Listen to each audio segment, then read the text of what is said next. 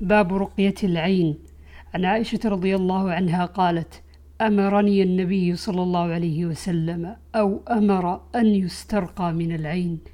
عن أم سلمة رضي الله عنها أن النبي صلى الله عليه وسلم رأى في بيتها جارية في وجهها سفعة فقال: استرقوا لها فإن بها النظرة.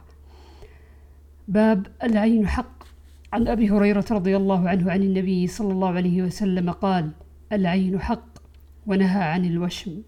باب رقية الحية والعقرب. عن عبد الرحمن بن الأسود عن أبيه قال سألت عائشة عن الرقية عن الرقية من الحمى فقالت رخص النبي صلى الله عليه وسلم الرقية من كل ذي حمى. باب رقية النبي صلى الله عليه وسلم. عن عبد العزيز قال دخلت أنا وثابت على أنس بن مالك فقال ثابت يا أبا حمزة اشتكيت. فقال أنس ألا أرقيك برقية رسول الله صلى الله عليه وسلم؟ قال بلى. قال اللهم رب الناس مذهب الباس اشفي أنت الشافي. لا شافي إلا أنت شفاء لا يغادر سقما. عن عائشة رضي الله عنها أن النبي صلى الله عليه وسلم كان يعوذ بعض أهله يمسح بيده اليمنى ويقول اللهم رب الناس أذهب الباس واشفه. وأنت الشافي. لا شفاء إلا شفاؤك. شفاء لا يغادر سقما. وعنها رضي الله عنها أن رسول الله صلى الله عليه وسلم كان يرقي يقول امسح الباس رب الناس بيدك الشفاء لا كاشف له إلا أنت. وعنها رضي الله عنها أن النبي صلى الله عليه وسلم كان يقول للمريض بسم الله تربة أرضنا بريقة بعضنا يشفى سقيمنا. وعنها رضي الله عنها قالت كان رسول الله صلى الله عليه وسلم يقول في الرقية بسم الله تربة أرضنا وريقة بعضنا يشفى سقيمنا بإذن ربنا. باب النفس في الرقية. عن أبي قتادة قال سمعت النبي صلى الله عليه وسلم يقول الرؤيا من الله والحلم من الشيطان. فإذا رأى أحدكم شيئا يكرهه فلينفث حين يستيقظ ثلاث مرات ويتعوذ, ويتعوذ من شرها فإنها لا تضره.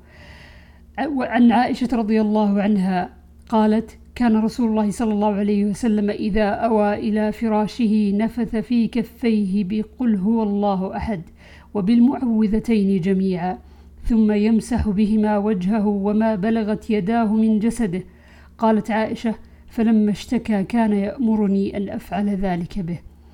عن أبي سعيد أن رهطا من أصحاب رسول الله صلى الله عليه وسلم انطلقوا في سفرة سافروها حتى نزلوا بحي من أحياء العرب فاستضافوهم فأبوا أن يضيفوهم. فلدغ, فلدغ سيد ذلك الحي فسعوا له بكل شيء لا ينفعه شيء. فقال بعضهم لو أتيتم هؤلاء الرهط الذين, نزل الذين قد نزلوا بكم لعله أن يكون عند بعضهم شيء. فأتوهم فقالوا يا أيها الرهط إن سيدنا لدغ فسعينا له بكل شيء لا ينفعه شيء. فهل عند أحد منكم شيء؟ فقال بعضهم نعم والله إني لراق ولكن والله لقد استضفناكم فلم تضيفونا فما أنا براق لكم حتى تجعلوا لنا جعلا. فصالحوهم على قطيع من الغنم.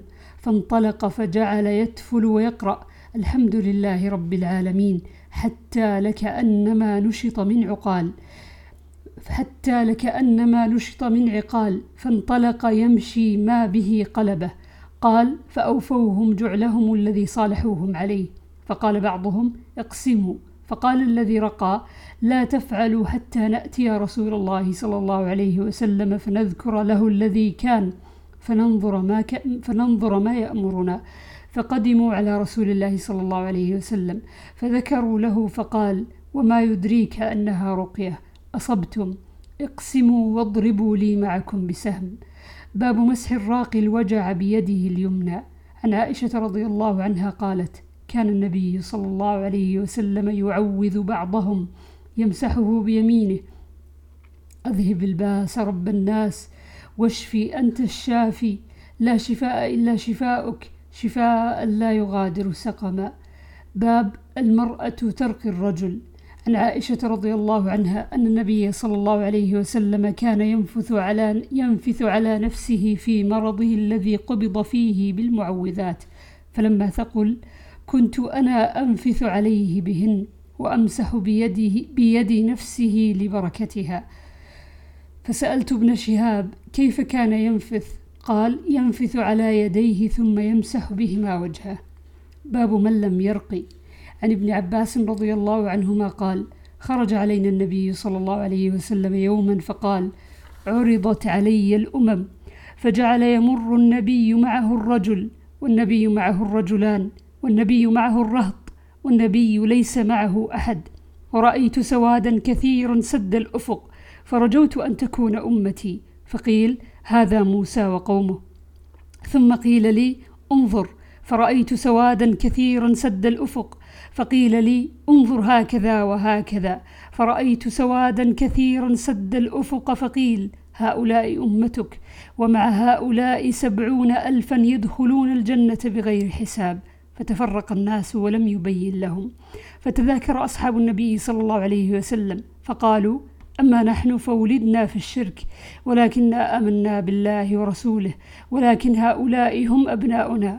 فبلغ النبي صلى الله عليه وسلم فقال هم الذين لا يتطيرون ولا يكتوون ولا يسترقون وعلى ربهم يتوكلون. فقام عكاشة بن محصن فقال أمنهم أنا يا رسول الله؟ قال نعم. فقام آخر فقال أمنهم أنا؟ فقال سبقك بها عكاشة.